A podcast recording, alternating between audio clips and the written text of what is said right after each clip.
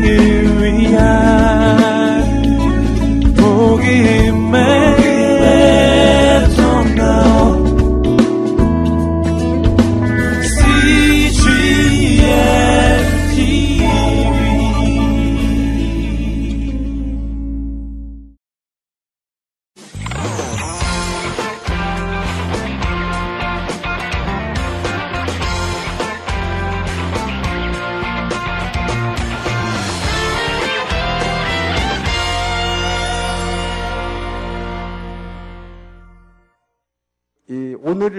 말씀드릴 것이 다니엘의 환상과 꿈의 이야기죠.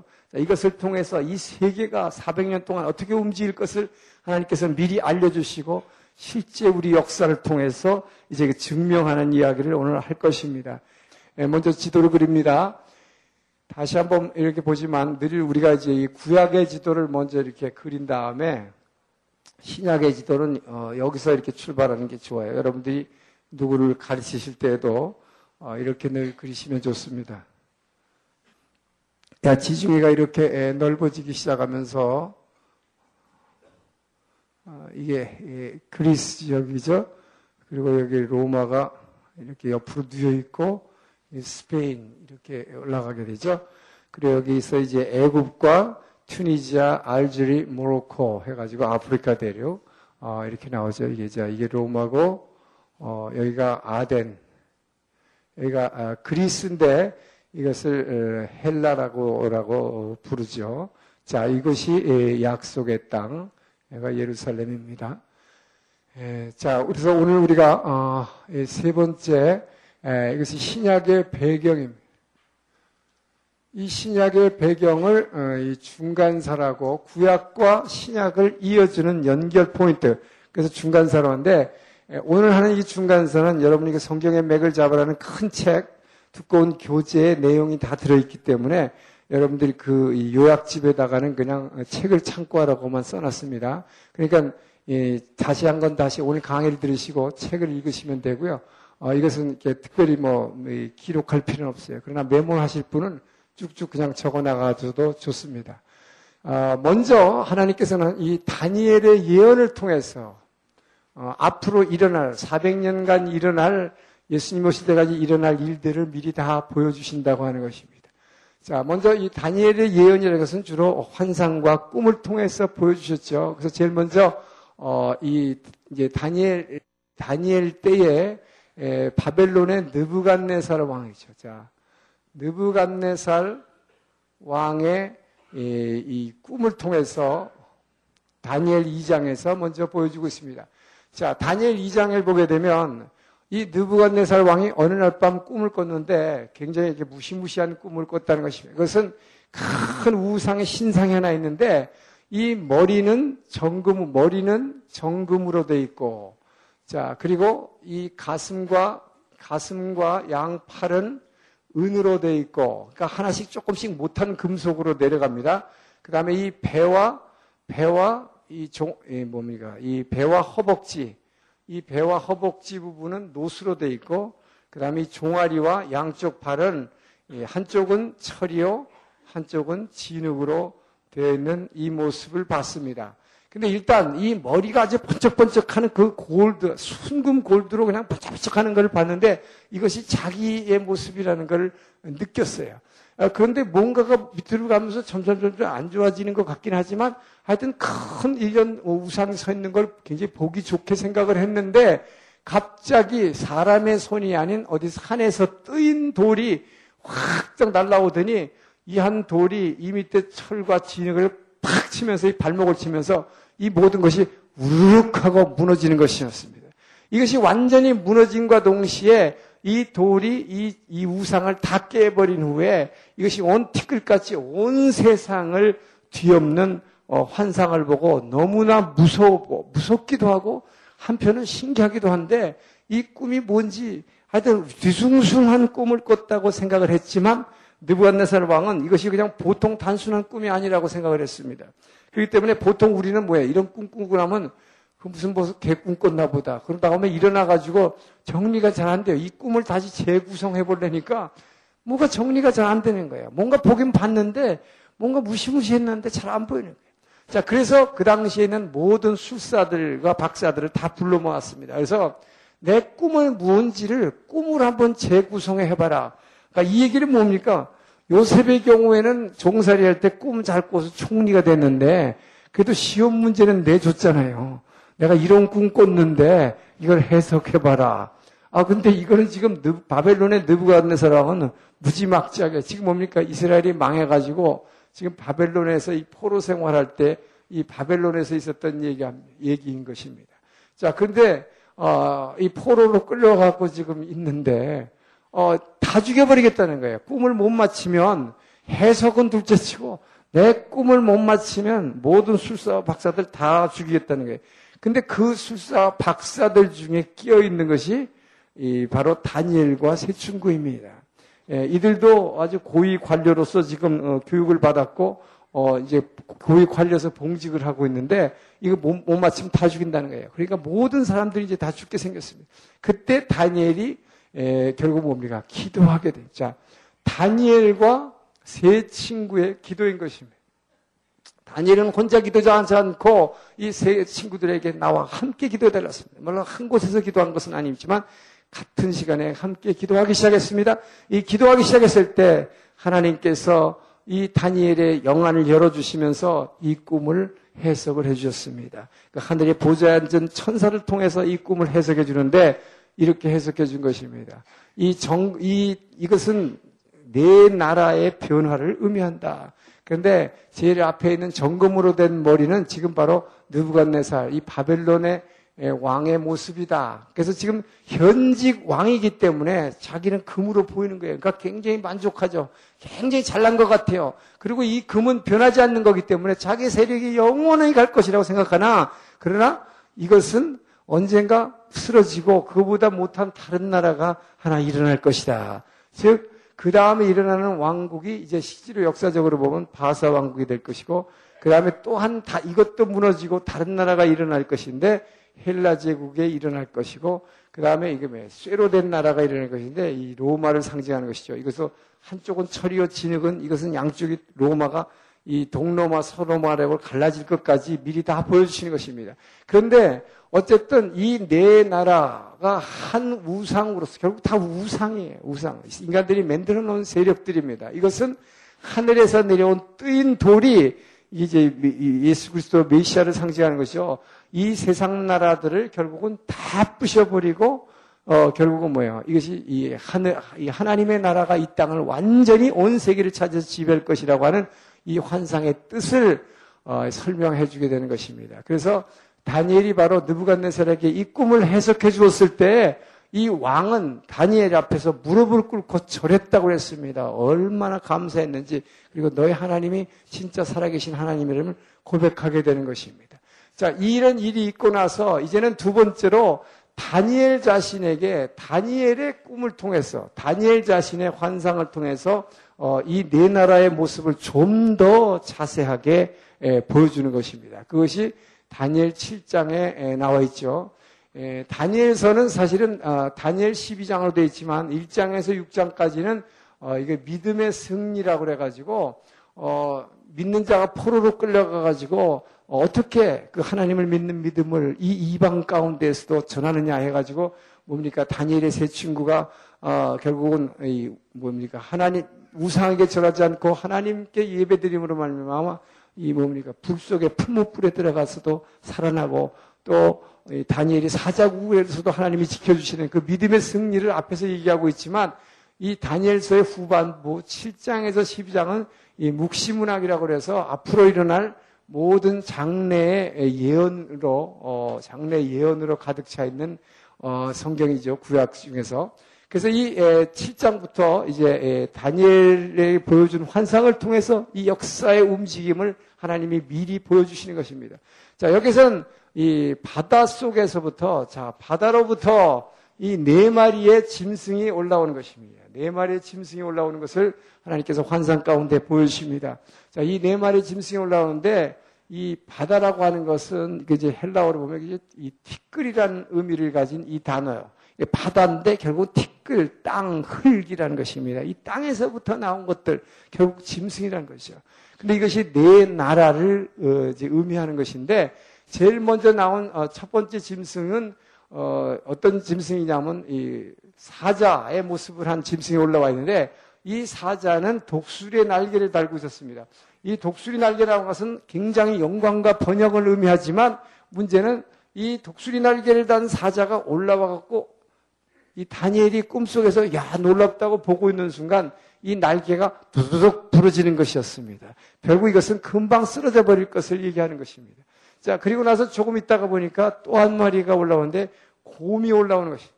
근데 이 곰은 옆으로 비스듬히 누웠어요. 옆으로 비스듬히 누웠는데 입에다가 뭘 물었냐면 갈빗대를 세 개를 물고 있습니다. 자, 세 갈빗대를 물고 있었습니다. 이 세 갈빗대를 물고 있다 하면 이제 이 바벨론 옆에 있는 이 바사 왕국, 이 고레스 왕을 들어서 하나님이 바벨론을 치게 만들죠.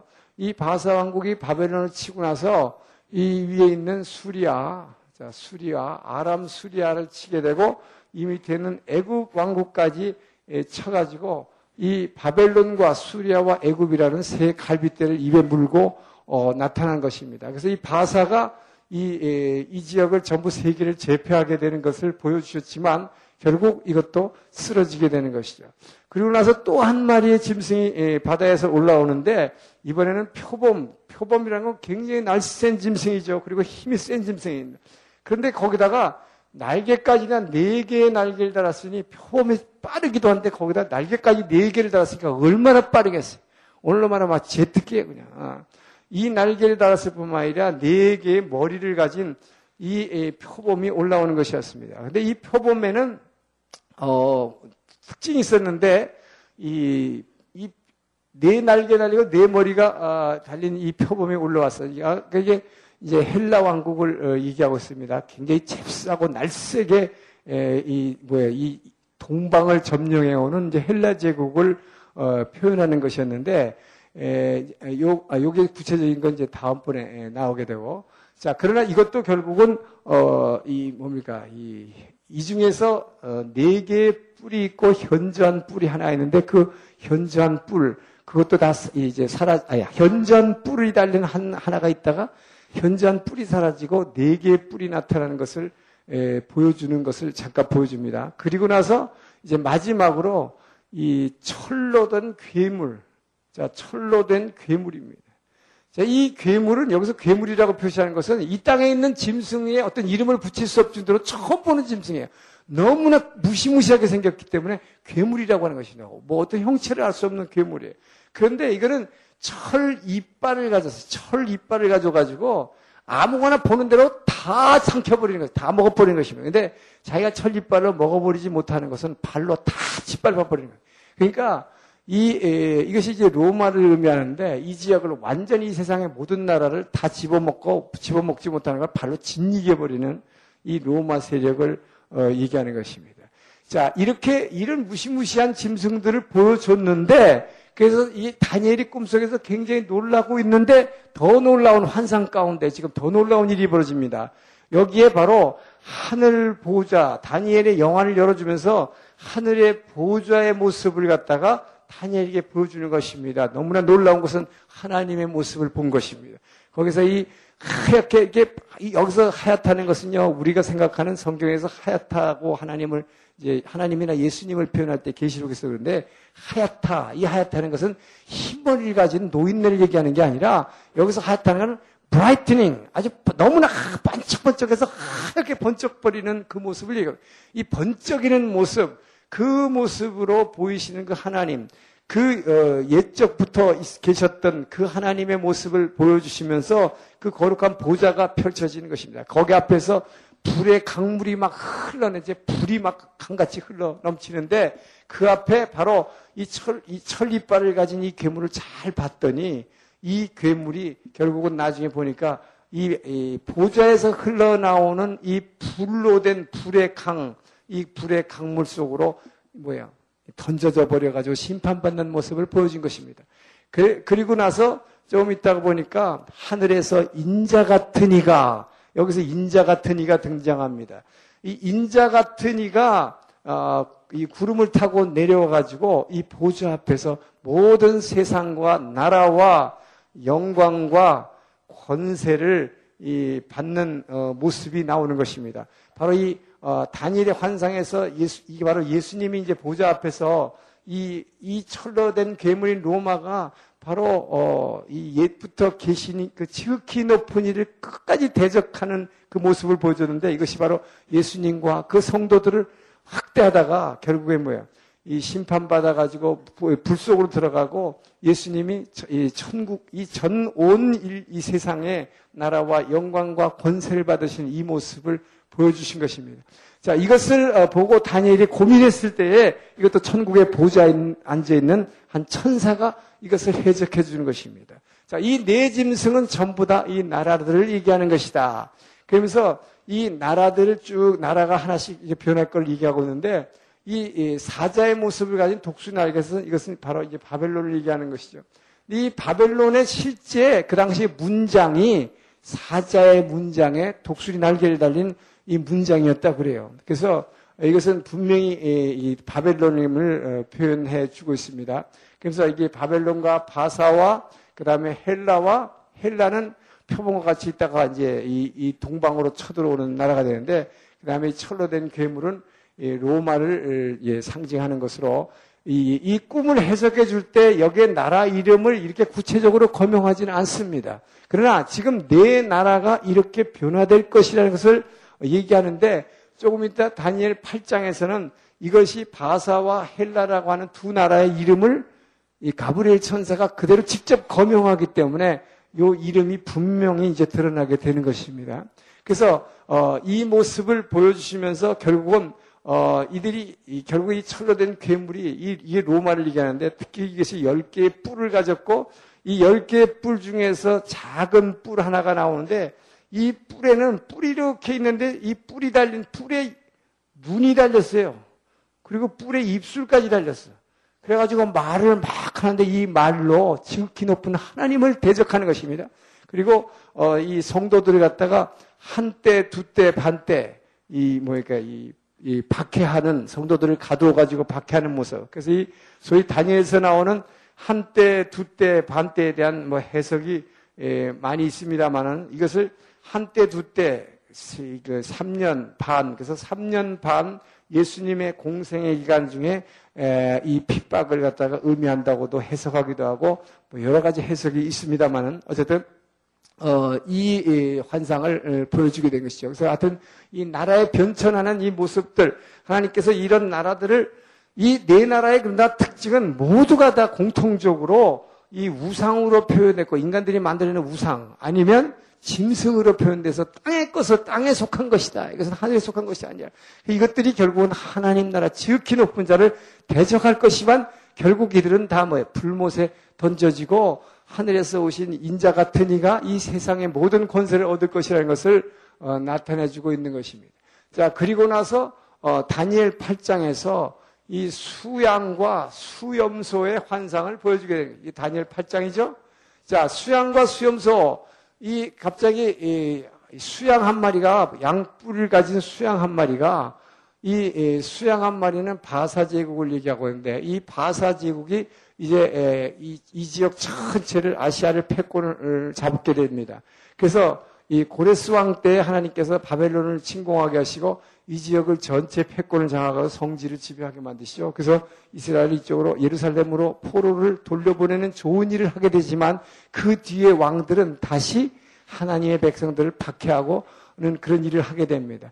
자, 그런데 이 바사를 의미하는 수양이 두 뿔을 가지고 자꾸 서쪽, 자, 이 환상 가운데서 보니까 서쪽과 남쪽과 북쪽을 향해서 막 돌진을 하는 것입니다. 그 얘기는 이 바사의 다리오 3세라는 사람이 다리오 3세라는 사람이 아시아를 제패한 다음에 이제 유럽에 대한 그 제패의 꿈을 가지고 유럽을 공격하기 시작한 것입니다. 그래서 다리오는 이 육로를 통해서 이 육로를 통해서도 헬라를 공격했고 이 바다를 통해서도 이 헬라 당시의 그리스를 막 공격하기 시작한 것입니다.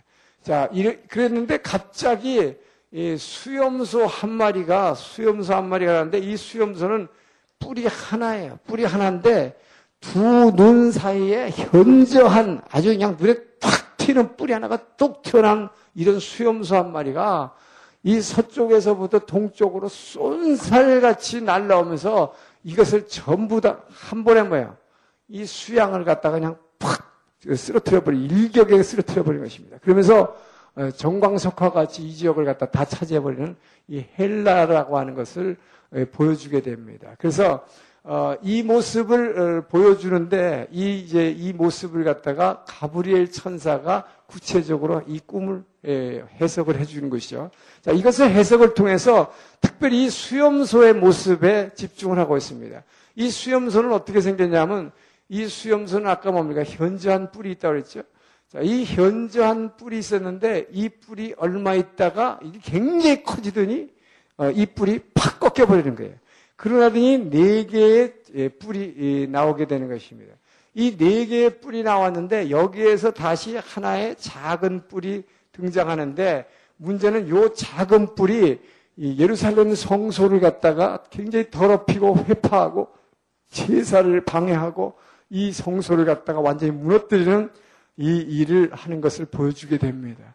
자, 그래서 이것을 가브리엘 천사가 해석을 하는데 여기서 수양은 바로 어, 바사의 왕들, 메데와 바사의 왕들 얘기하는 것이요. 수염소는 바로 이 헬라 제국을 의미하는 것이라고 여기서 아주 분명한 것은 여러분 이 성경에서 예언서에서 앞으로 있을 이 나올 나라 이름을 구체적으로 거명했다는 거. 이런 거 아주 굉장히 드문 예입니다만은 지금 여기서는 가브리엘 천사를 통해서 하나님이 분명히 이 바사 왕국은 앞으로 헬라라고 하는 나라에 의해서 망할 텐데 헬라에서 나타나는 왕들의 모습을 아주 구체적으로 보여주고 있는 것입니다. 이 현저한 뿔이라고 하는 것이 이제 조금 이따 보겠습니다만 이게 알렉산더 대왕입니다. 이 알렉산더 대왕이 정말 아까 보니까 표범 같이 빠른데 표범도 빠른데 네 날개까지 달았으니까 얼마나 빨라요. 이 아시아를 향해서 처음에는 수세에 몰리고 있다가 막 정광석화 같이 이쪽으로 쫙 진격하면서 스무 살의 나이에 이제 이, 이 세계를 제패하는 놀라운 일을 앞으로 벌이게 되는데 그걸 보여준 다음에 그러나 그가 아, 이제 서른 서른 서른 세 살의 나이에 요절을 하게 됩니다. 예, 그리고 나니까 그 밑에 있는 네 명의 장군에 의해서 이 네 개의 뿔이 나오게 되는 거예요. 나라가 넷으로 나누죠, 헬라가. 그 넷으로 나눠진 나라 중에서 한 작은 뿔이 나오는데 이것이 이제 조금 이따 보게 되지만 이 셀류키드 왕조, 이 셀류키드 왕조의 안티오쿠스 4세라고 하는 아주 악한 왕이 나와가지고 이 성지를, 유대교를 엄청나게 핍박하고 이 성지를 회파하는 일들을 할 것을 미리 다 보여주시는 것입니다. 자, 이런 일들을 다 보여주신 다음에 이제 마지막으로 지금 그러니까 이 꿈에서는 지금 보니까 아, 까 꿈에서는 이 짐승들의 꿈에서는 로마가 예수님과 성도들을 박해할 걸 보여줬다면 여기서 지금 헬라 왕국에서 이 안디옥 사세의 셀류코스 셀류키드 왕조가 얼마나 이 어, 하나님 나라의 백성들을 어, 박해할 걸 갖다가 미리 지금 다 보여주고 있는 것입니다. 그런데 여기에서는 다시 남방왕과 북방왕, 이 남방왕과 북방왕의 대결을 보여주는 이 환상을 한번 보여주시는데 이것이 다니엘 후반에 있는 다니엘 11장입니다. 이 남방왕과 북방왕의 대결이라고 하는 것은 이 헬라에서 나온 두 개의 왕조, 좀 이따 보겠지만 이것이 얼마나 서로가 아주 격하게 싸움을 하는데 그 싸우는 내용을 이 성경책 이지만 이 성경의 예언인데 너무나 자세하게 역사적으로 실제 있었던 그 전쟁과 그 실제적인 그 암투와 또 이 어떤 경우에는 이 여자 미인계를 써가지고 상대방을 갖다가 매수하기도 하고 또는 자기 딸을 갖다가 정략 결혼을 어, 보내기도 하고 그래서 예를 들면 북방왕이 자기의 딸을 갖다가 남방왕에다가 왕의 마음을 매수하기 위해서 딸을 예쁜 딸을 보내게 되는데 그 예쁜 딸이 누구냐 하면 바로 우리 역사에서 나오는 클레오파트라의 어, 할머니입니다. 그래서 그 클레오파트라의 할머니가 어, 여기 나와가지고 이제 이제 역사의 주인공으로서 이제 클레오파트라가 어, 예수님의 탄생에 어떻게 영향을 미치는지 조금 이따 이제 얘기를 통해서 여러분 보게 되겠습니다만은 이렇게 예언이 얼마나 정확한지 예, 말할 수가 없어요. 자, 그래서 이렇게 먼저 예언을 다니엘의 예언을 통해서 하나님은 400년 동안에 이루어질 일들을 다 보여주셨습니다. 다 먼저 보여주신 다음에 이제는 이 예언을 구체적으로 우리의 역사를 통해서 하나님이 이 하늘과 땅의 주제이신 하나님께서 어떻게 이 역사를 움직여서 변화시켜서 이, 이, 이끌어 가시는가 하는 것을 이제 실제 역사의 변천을 통해서 우리가 보려고 하는 것입니다. 자, 실제 역사의 변천입니다. 지금 실제 역사의 변천인 것은 이제 지금 이 시간부터는 우리가 세상의 그 학교의 세계사 시간으로 들어가는 것입니다. 이 세계사를 통해서 실제 하나님이 다니엘을 통해서 보내신 예언이 어떻게 우리의 역사에 실제 변화를 가져왔는가 하는 것을 어, 보여주는 것입니다. 말하자면 하나님의 말씀의 약속은 반드시 성취된다는 것을 구체적으로 보여주고 계시는 것이죠. 자, 그래서 제일 먼저 어, 우리가 바벨론이 지배하다가 바사가 이 바벨론을 갖다가 침공해가지고 이스라엘의 포로도를 갖다 예루살렘에 돌려주고 하는 이야기는 이 에스라와 느헤미야 아, 이, 이런 성경을 통해서 이미 다 역사서에서 다 나와 있기 때문에 이 이야기는 생략하겠습니다. 자, 그래서 구체적으로 지금 아까 네 나라가 나왔는데 바벨론 다음에 바사 왕국이 나왔고 그 다음에 바사 뒤에 헬라와 로마의 움직임. 자, 그것을 구체적으로 역 실제 역사에서 성경에서 나오지 않은 이야기입니다. 성경에서 이미 바사 왕국까지 다 얘기를 역사서에서 했기 때문에 그 뒤에 나올 이야기부터 지금 시작하는 것입니다. 그래서 먼저 이, 이 바사 왕국이 이제 몰락하게 되는데 이 바사 자 바사 제국의 몰락 바사 제국의 몰락과 이 헬라의 발흥입니다. 우리 저 학교의 역사 시간에 많이 배웠던 제목이에요. 그렇죠? 자, 실제로 그러면 어떻게 되겠냐? 자, 이 바사 어, 바사 왕국, 이 바사 왕국의 이 다리오 3세라는 사람이 자, 다리오 3세라는 사람이 어, 이제 아시아를 제패한 다음에 이 아시아를 제패하는데 여러분 이 아시아를 제패했다는 게 여기서 얼마나 중요하냐면 항상 이 역사상에 있어서 중요한 것은 이 팔레스타인 땅이에요. 이 이스라엘 땅, 이 땅을 차지하는 것이요. 이 보세요. 유럽 대륙과 아시아 대륙과 이 아프리카 대륙이라고 하는 당시에 이전 세계예요, 이게.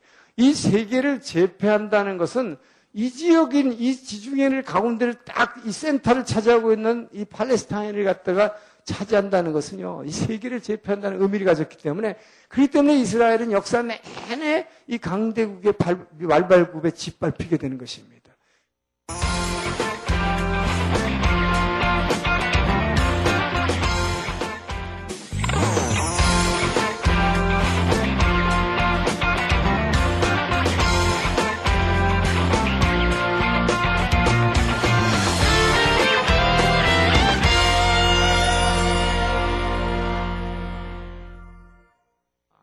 자, 이 바사, 어, 바사 왕국, 이 바사 왕국의 이 다리오 3세라는 사람이, 자, 다리오 3세라는 사람이, 어, 이제 아시아를 제패한 다음에, 이 아시아를 제패하는데, 여러분, 이 아시아를 제패했다는 게 여기서 얼마나 중요하냐면, 항상 이 역사상에 있어서 중요한 것은 이 팔레스타인 땅이에요. 이 이스라엘 땅, 이 땅을 차지하는 것이요. 이 보세요. 유럽 대륙과 아시아 대륙과 이 아프리카 대륙이라고 하는 당시에 이 전 세계예요, 이게.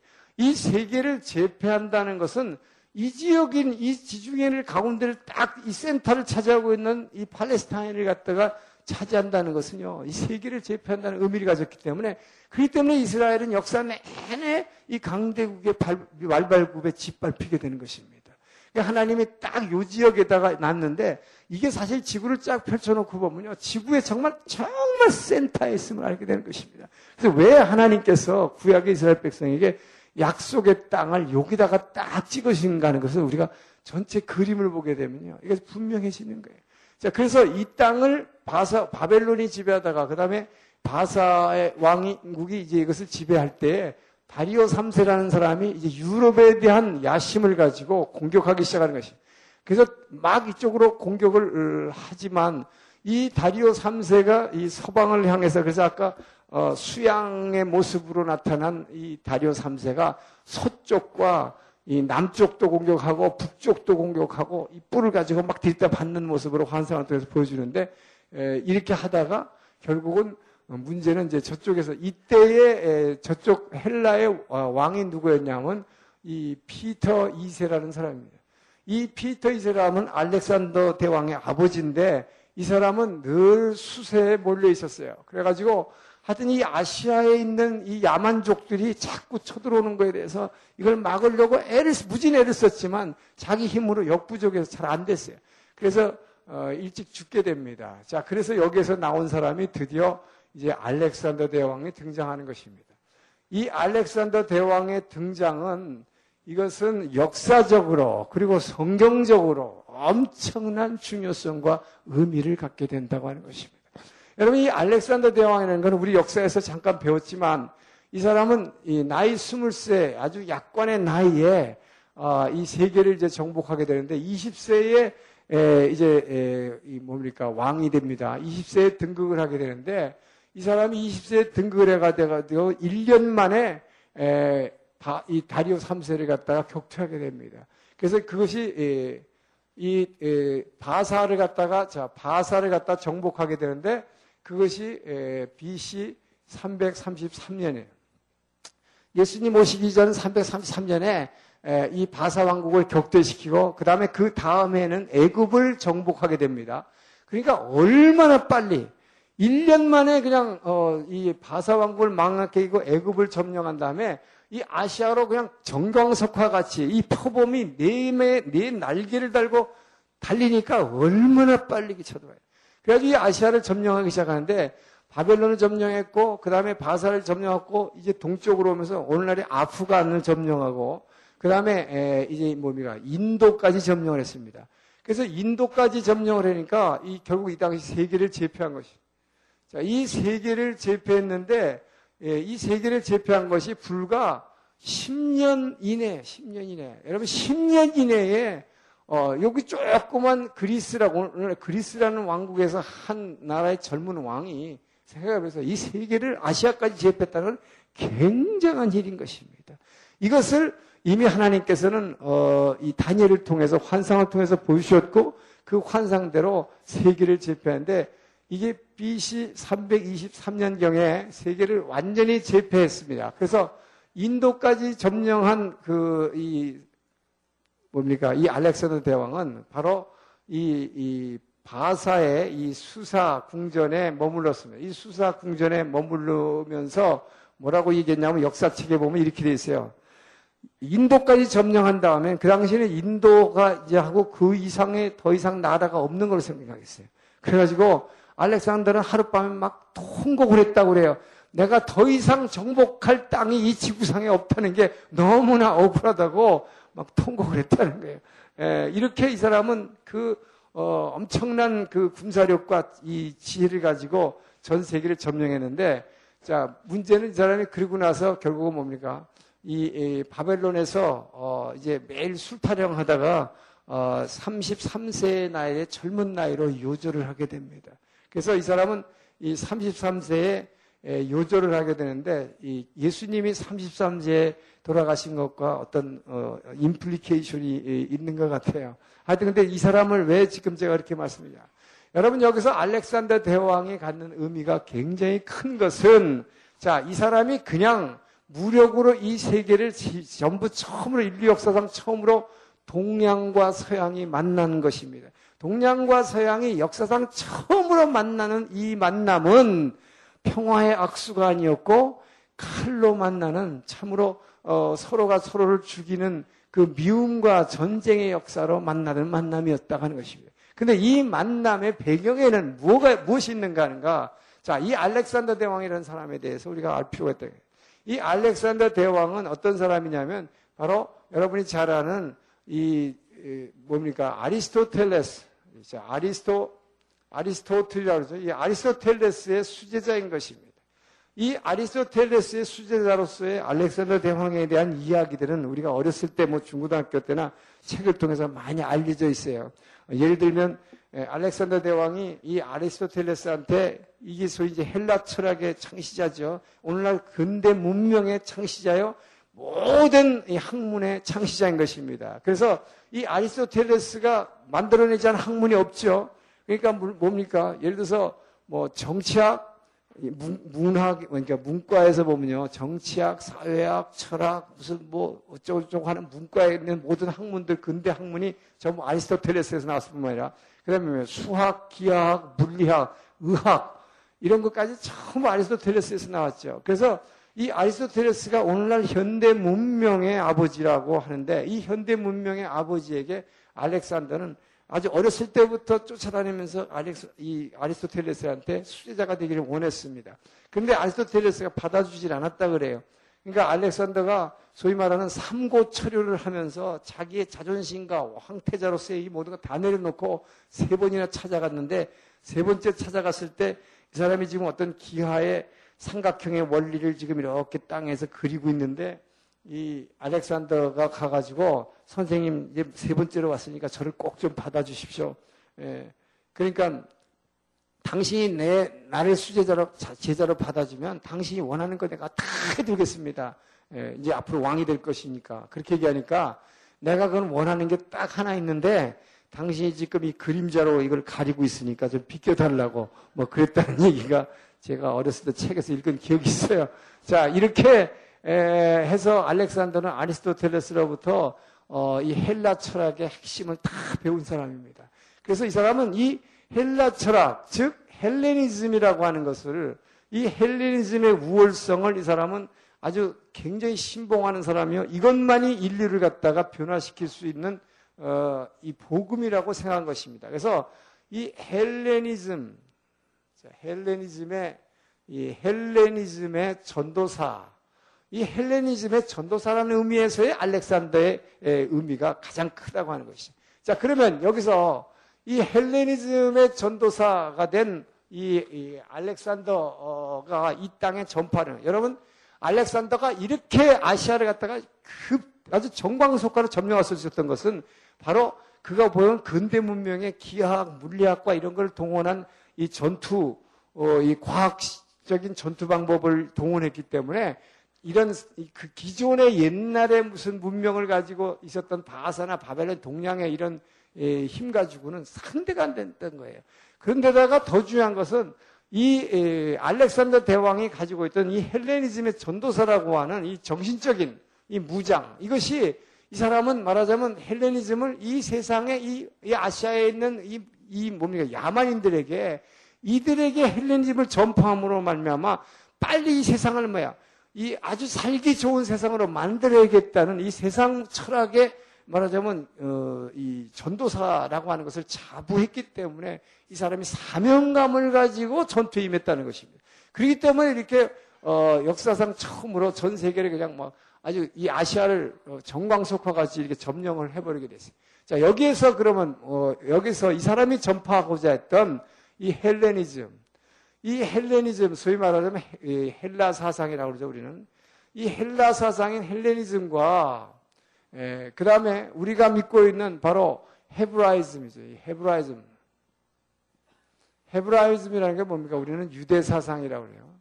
자, 이 유대 사상과의 차이가, 아, 차이를 우리는 여기서 한번 비교해 볼 필요가 있다고 하죠. 이것이 굉장히 중요하기 때문인 것입니다. 이것이 오늘날 여러분 우리가 여러분과 나는 고등교육을 받은 사람입니다. 그리고 모두 학문을 배운 사람, 이 세상 학문을 배운 사람은 전부 이 헬라 사상에 기초하고 있는 것입니다.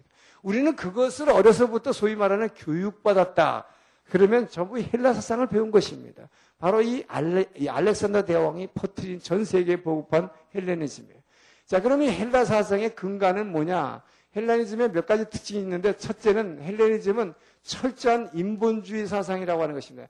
인간이 근본이다. 사람이 근본이다. 이 사람이 근본이다고 한 근거가 어디 있느냐?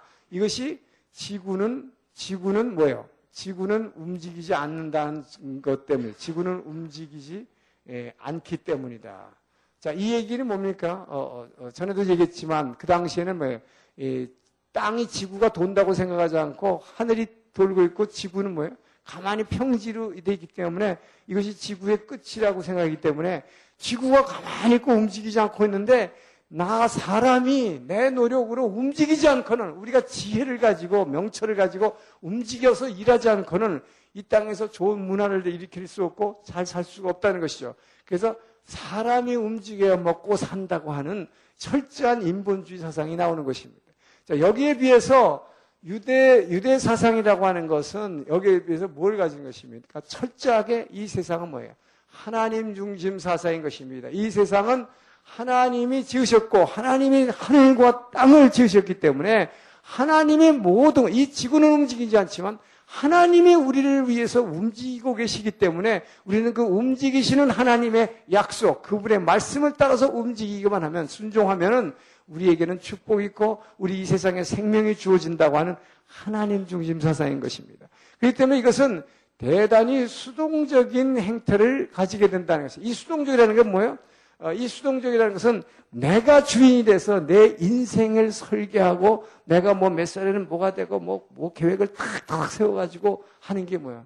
이것이 바로 인본주의. 이게, 이게 헬레니즘입니다. 그래서 예수를 똑같이 믿어도 어떤 사람은 이렇게 믿어요. 내가 뭐 몇 살 때는 뭐가 하고 내가 언제는 뭐 뭐가 되겠다는 것을 막 해가지고 그걸 위해서 기도해가지고 뭐 그것을 이뤘다는 사람도 있습니다. 그것은 예수를 믿어도 헬레니즘적으로 믿는 거예요. 왜? 내가 주인이 돼가지고 내가 계획한 걸 가지고 하나님한테 막 기도해가지고 호다 맞춰달라고 하는 거예요. 하나님 보러. 그래가지고 그 기도가 응답됐다는 것은 하나님이 내 계획에 맞춰줬다는 것을 그래놓고 결과적으로는 아멘 할렐루야 합니다만은 그러나 그것은 철저하게 진짜 따져본다면 하나님 중심 사상은 아니에요. 하나님 중심 사상은 철저하게 수동적입니다. 하나님이 주인이시오. 하나님이 나의 왕이십니다. 그렇기 때문에 심령이 가난한 자 복이 있나니 천국이 저희 것이며 자, 이 팔복에서 제일 먼저 어, 예수님의 입을 통해서 우리에게 터쳐나온 것은 심령이 가난한 자. 이 심령이 가난하다는 게 무슨 의미냐? 뭐 여러 가지로 해석을 하지만 첫 번째로 가장 중요한 것은 하나님 중심 사상인 것입니다. 내가 내 인생의 계획과 설계를 내, 내 생각대로 하지 않겠습니다. 내가 내 삶의 주인이 되지 않겠습니다. 나를 완전히 포기하는 것입니다. 그리고 온전히 주님께 맡겨드리는 것. 이것이 심령이 가난한 자예요. 그래서 어린아이와 같 지 않으면 천국에 들어갈 수 없다는 주님의 말씀이 바로 이 말씀을 하는 것입니다. 어른들은 자기 생각으로 막 자기 인생에 설계를 합니다. 그러나 어린아기는 뭐예요? 아무런 의심 없이 엄마의 품에 그냥 내 인생을 맡겨버리는 거예요.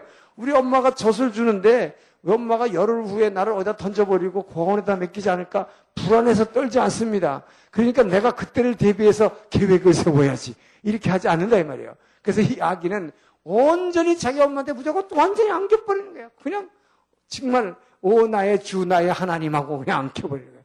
그렇기 때문에 이런 어린아이와 같지 않고는 천국을 소유할 수 없다고 주님께서 말씀. 심령이 가난한 것입니다. 내 인생의 모든 계획과 나의 것으로 하지 않는다는 거예요. 자, 그래서 기도도 마찬가지입니다. 그래서 그냥 기도한다는 것은 내가 중심이 주인이 돼서 내가 내 생각과 내가 눈으로 보고 듣고 생각하는 거 가지고 기도를 이끌어 나가는 것 이것이 바로 우리가 보통 하는 기도예요. 그러나 방언 기도 바로 이것이 헤브라이즘에 기초한 거예요. 방언 기도는 뭡니까? 하나님 중심 사상이기 때문에 수동적으로 내게 오신 성령의 인도하심을 따라 내 기도를 맡겨버리는 것이다. 그러니까 더 이상 내가 눈으로 보고 듣고 생각하는 것으로 내가 막 만들어서 기도하지 않고 내 안에 오신 성령님께서 사도행전 2장 4절에 말 성령의 말하게 하심을 따라 새 방언을 말하니. 할렐루야. 바로 그 성령이 말하게 내 혀를 그분에게 내 의지로 하지 않고 내 생각으로 막 말을 만들어서 하지 않고 내가 혀를 혀의 주인이 되지 않고 이 혀를 그분께 맡겨 버리는 것이다. 할렐루야. 그래서 이게 성령의 말하게 하심을 따라 새 방언을 말하니. 바로 이 이런 식으로 벌써 이 하나님 중심 사상과 이 사람의 중심 사상은 완전히 달라지는 거예요. 그래서 이 두 줄은 서로 적대하는 관계에 있기 때문에 우리가 예수를 믿으면서 여러분 우리가 고민하는 우리가 매일의 삶 가운데서 고민하는 고민이 어디서 나오냐? 전부 여기서 나온다는 것입니다. 이것이 충돌이 생기기 때문이라는 것입니다. 자, 그래서 여기서 우선 또 뭐가 나오느냐? 이 헬레니즘 사상을 우리가 배웠기 때문에 이것이 모든 교육의 근간이 되었기 때문에 여기서 오는 것이 뭐냐면 바로 개인주의 사상이라고 하는 것이다. 개인주의. 그렇기 때문에 철저하게 나와 내 가족 요것만 탁 끼고서 그냥 뭐 이것밖에 모르는 거예요. 그러니까 이 헬레니즘이라는 것은 전부 나만 어, 나밖에 모르는 것이죠. 그러나 바로 이게 뭡니까? 성경에서 말하면 사탄은 끊임없이 이것이 이 사탄이 주는 사상이 될 수밖에 없는데 사탄은 끊임없이 뭐니까 이 나, 나, 나를, 이 나를 주장하게 만들기 때문에, 나, 나, 나, 나. 예, 나와 내 가족. 예, 그래서 이거 막확 끼고 있는 거예요. 자, 그런데 유대주의라는 것은 뭐냐? 헤브라이즘이라는 건 뭘 얘기하느냐? 이것은 개인주의가 아니라 헤브라이즘은 이 관계 중심입니다. 개인의 중심이 아니라 관계가 중요한 것입니다. 그렇기 때문에 이 후리 사람들은 유대인들은 이름을 붙여도 전부 다 뭐라 그럽니까? 알페오의 아들 야고보, 안드레의 형제 베드로 이렇게 꼭 누구와의 관계성 속에서 아이덴티파이를 하는 것입니다. 나를 자기 자신을 갖다가 자기 이름을 확인하는 것도 누구와의 관계성 속에서 하는 것이지. 그렇기 때문에 뭐예요? 예수님께서 뭐 베드로가 주는 너는 나를 누구를 하느냐 할 때 주는 그리스도시요 살아계신 하나님의 아들입니다라는 고백을 할 때 자 요나 요한의 아들 시모나 이게 바 요나 시모나 이렇게 하죠. 바라는 말은 아들이라는 뜻이죠. 그러니까 누구의 아들, 그 다음에 누구의 아버지, 누구의 형제 반드시 누구와의 관계 속에서 사람을 의식하는 것입니다. 자, 이것이 뭘 얘기하느냐? 이 관계 중심이라고 하는 것, 이것이 바로 천국 사상이기 때문에 할렐루야. 바로 우리는 바로 우리 성령의 인도하심을 따라서만 나를 뛰어넘고 하나님 중심 사상으로 관계 중심으로 넘어갈 수가 있는 것이다. 할렐루야. 자, 그리고 이제 이, 이 헬레니즘에서는 제일 중요한 게 뭐냐? 이것은 바로 우리의 사고방식에 있어서 기본적으로 냉철한 이성을 요구하는 것입니다. 이것은 냉철한 이성. 그래서 냉철한 이성으로 사고하기 때문에 이것을 소위 우리는 합리주의라고 하는 것입니다. 그래서 합리적이어야 되고 논리적이어야 됩니다. 그래서 이 logical 해야 됩니다. 그래서 로직에 맞지 않으면 말이 안 된다고 그래요. 그래서 그건 말도 안 돼. 그러죠. 말도 안 되는 게 이게 헬레니즘 때문에 그런 거예요. 그래서 우리는 어, 이 헬레니즘에 입각해서 모든 걸 하기 때문에 냉철한 이성으로 판단해서 내 이성으로 이해가 되고 동의가 될 때 우리는 믿을 수 있다고 생각을 해요. 자, 그러나 이 헤브라이즘은 어떤 것이냐? 유대 사상이라고 하는 것은 근본적으로 냉철한 이성이 아닙니다. 인간은 기본적으로 이성적이 아니라고 하는 거예요. 인간의 움직이라는 게 이성적이 아니라는 거예요. 그래서 이것은 뭘 얘기하냐? 이것은 오히려 느낌 중심이다. 그렇기 때문에 여러분 구약이 이해하기 힘든 표현이 많은 것은 느낌 중심이기 때문에 구약을 갖다가 근데 우리가 읽, 으면서 이해가 안 되는 것들이 있어요. 예를 들면 어, 가인이 뭐예요? 가인이 이제 에덴 동산에서 자기 아, 동생인 아벨을 갖다 쳐 죽였습니다. 그러면 그 당시 아담 하워의 자식은 뭐야? 가인하고 아벨밖에 없었는데 자기가 아벨까지 죽여버렸으니까 이 세상에 자기 부모를 빼면 누구밖에 없어요? 자기 혼자밖에 없어요. 근데 어떻게 가인이 그런 말을 하나님 앞에서 합니까? 내가 이제 에덴 동산에 쫓겨나가는데 쫓겨가면 뭐 사람들이 하는 게 내가 죽을까봐 걱정이 되오니 나를 살려달라고 막 그렇게 호소하잖아요. 그때 하나님께서 뭐야? 넌 절대 죽지 않을 것이다? 그러면서 뭐야? 이마에다가 표를 줘가지고 사람들이 너를 죽이지 않는 표를 주셨어요. 자, 이런 것들을 보면요. 이거를 우리는 냉철한 이성으로 헬레니즘에 입각해서 이것을 분석합니다. 이게 말이 안 돼. 그럼 그 당시에 사람이 어디 있었다는 얘기냐? 이제 어떤 사람에서 성경 공부하다 보면요. 질문이 그런데 꽉 붙잡혀 있어. 그 진도가 안 나가, 그 사람 때문에. 예. 이거 가지고 얘기하려면 인간의 지식으로 이해가 안 되는 거 말이 안 돼요. 예. 근데 이것은 바로 이 히브리 사람들은 이 느낌 중심이기 때문에 이런 합리성에다가는 별로 의미를 두지 않는 것입니다.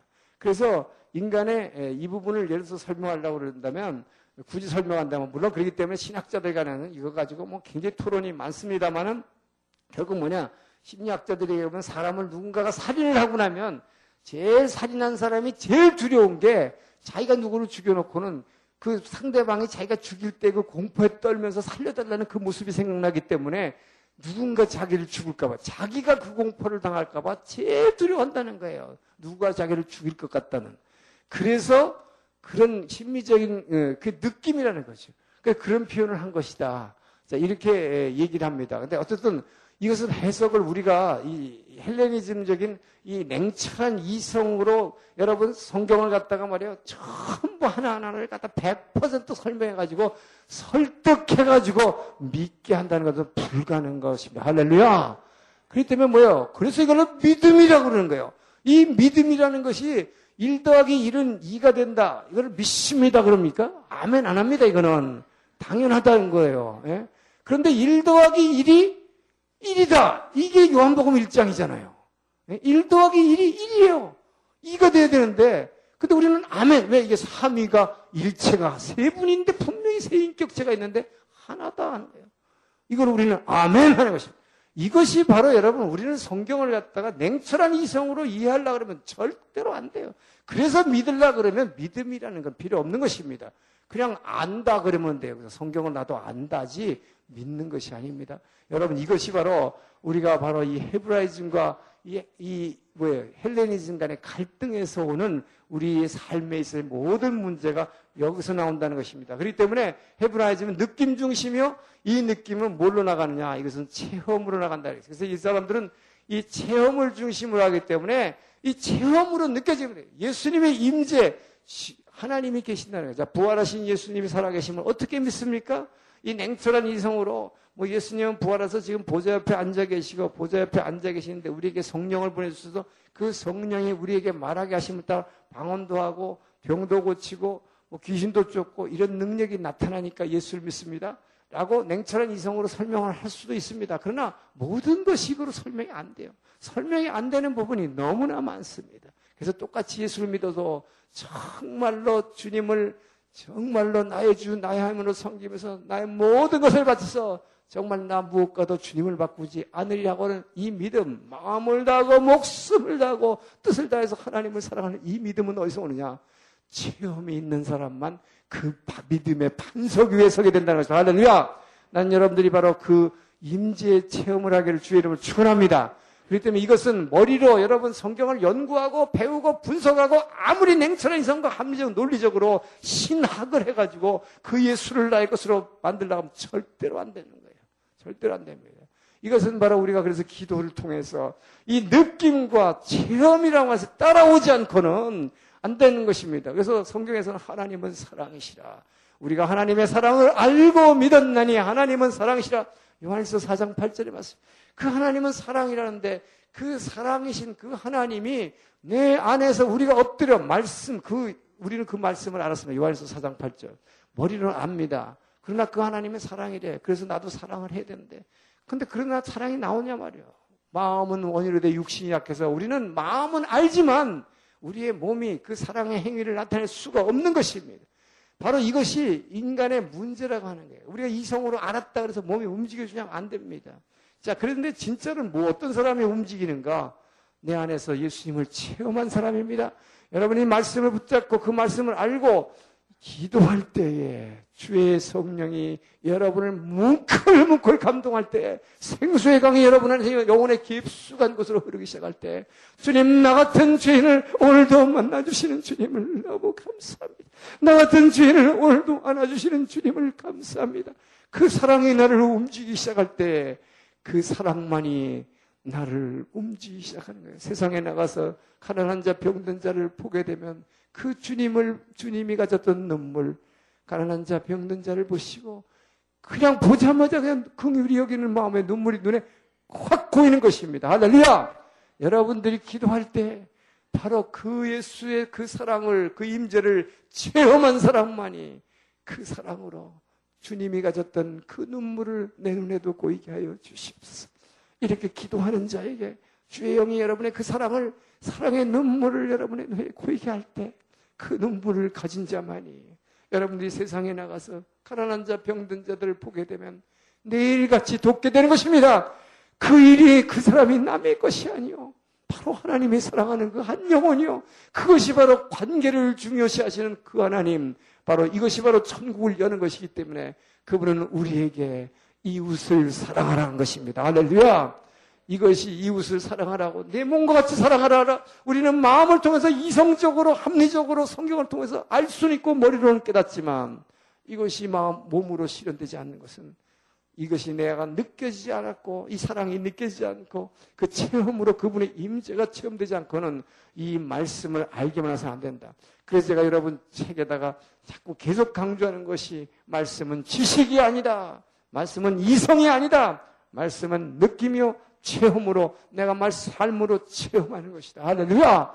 바로 그것이 그 영으로 계신 주님을 만나는 길인 것이기 때문입니다. 할렐루야. 제가 여러분 전에도 한번 얘기했지만 우리가 주님을 만나는 거 여러분 어떤 사람을 정말 사랑하는 사람을 만나려면 오랫동안에 만나, 만나기 떨어져 있었어요. 그러면 만나면 어떻게 돼요? 오랜만에 만났으면 꽉 끌어앉잖아요. 이렇게 꽉 끌어앉았으면 얼마나 보고 싶었어요. 그러니까 막 눈을 막 두르라 뜨고 그 보고 싶었던 얼굴 막 봐야 되는데 그런 사람 어딨냐 이 말이에요. 여러분 정말 사랑한 사람 오래간만에 몇 년 만에 만난 사람 정말 그냥 눈, 눈알을 동그랗게 뜨고 막 아래로 쳐다봅니까? 눈알 동그랗게 쳐다보는 사람은 화난 사람이에요. 예. 사랑하는 사람은 눈을 감는 것입니다. 왜 눈을 감습니까? 그 사람 보고 싶었는데. 안 왔는데 만났는데도 봐야 되는데 진짜 만나면 어디서 만나는 거예요? 이 안에서 만나는 것이기 때문에 할렐루야! 왜요? 사랑은 이 안에서 영과 영이 이 안에서 찡 하면서 만나는 것이기 때문에 그렇기 때문에 육체적으로 이렇게 껴안았지만 이것으로 만남이 이루어지는 게 아니기 때문에 눈을 감는 것입니다. 그래서 이 안으로 느끼기 위한 것입니다. 할렐루야! 하나님은 사랑이십니다. 여러분이 믿고 나의 믿음의 주로 고백하는 예수님은 사랑이십니다. 사랑의 영이십니다. 그분은 눈으로 볼 수도 없고 만질 수도 없습니다. 우리 안에서 체험되는 것입니다. 이것은 느껴지는 것입니다. 이것은 여러분이 말씀을 붙들고 기도할 때만 기도하는 자만이 그분을 체험할 수 있을 것입니다. 할렐루야. 바로 여러분들이 우리가 믿음을 가져야 되는 것이 여기에서 근거하고 있다는 걸 말씀드립니다.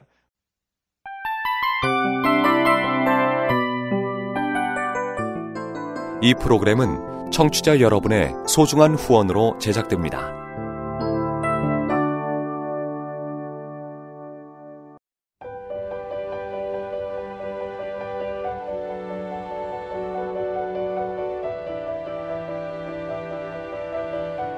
세상에는 수많은 교회들이 있지만 더 깊이 있는 말씀 강해를 찾기 위해 크기로만 교회를 선정하지 않습니다. 보다 좋은 영적 콘텐츠를 더 많이 나누기 위해 방송비를 받지 않습니다. 1년 365일 복음만 전하고 싶어서 우리는 광고를 하지 않습니다.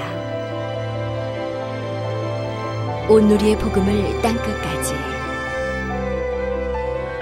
CGN TV와 함께 땅끝 성교사가 되주세요